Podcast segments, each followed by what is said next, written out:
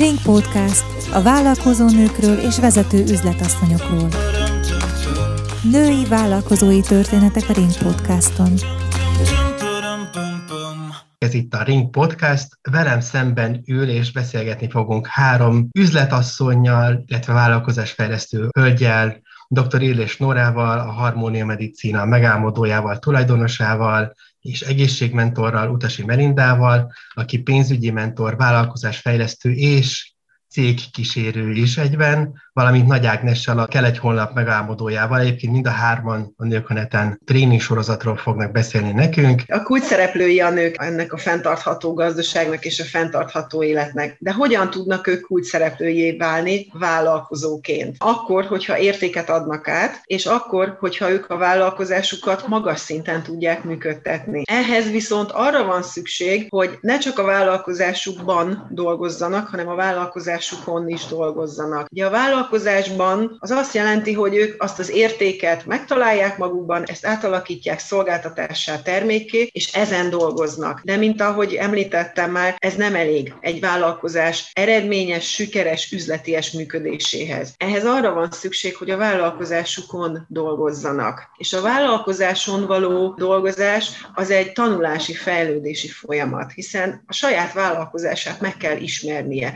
Annak a működését is meg kell ismernie, és működtetnie is kell mindenféle részét a vállalkozásának. Ez az, amiben mi segítséget és tudásanyagot tudunk biztosítani a vállalkozónőknek. Én magát a vállalkozás működését, Ági az online működését, Nóri pedig az önmagukon való munkálkodást a vállalkozónőnek, hiszen ha valaki időgazdálkodást megtanulja és elsajátítja, időt nyer a családjának, önmagának és a vállalkozásának. És hogyha mindezt ötvözni tudja, és ezt tényleg tanulni kell mindenkinek, akkor a vállalkozását nagyon eredményesen tudja működtetni, mert el tudja érni az ügyfeleit, akinek át szeretné adni ezt az értéket. Ez itt a Ring Igazából, amit mi itt átadtunk, és azt gondolom, hogy ez mindenkinek átment a konzultáció során, hogy ez a három dolog, amit mi itt képviselünk, ez nem külön-külön nézendő, hanem egyben. Tehát ugye erre egy konkrét példát mondjak, mert ez ugrott most be. Ugye édesanyák, főleg itt a pandémiás helyzetben nagyon sokan kezdtek el online tevékenykedni, és megpróbálni online módon pénzt keresni, és volt olyan konzultáció, ahol kiderült világosan, hogy rengeteget dolgozik közösségi média felületen a hölgy, nagyon sok időt, energiát beletesz az online posztokba,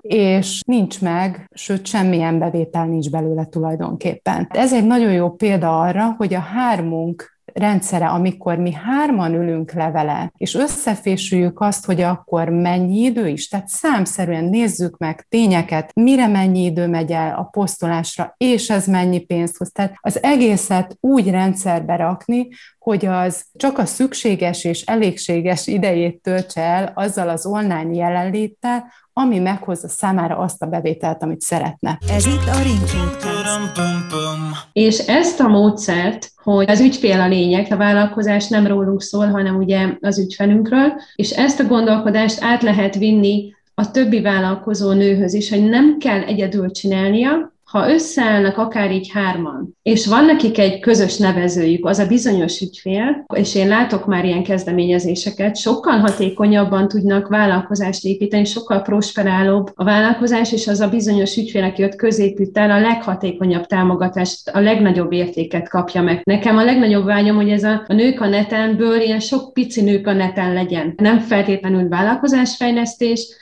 akár stylist, fotós és társai összeállításával, vagy bármi. Tehát nem kell egyedül csinálni a nőknek. Álljunk össze, és legyen ott az az ügyfél középütt. Ring Podcast a vállalkozó nőkről és vezető üzletasszonyokról.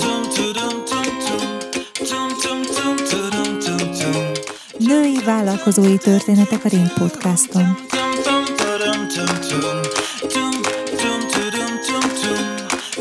Ring Podcast két hetente a Spotify-on, a Google Podcaston és az Apple Podcast alkalmazásokon.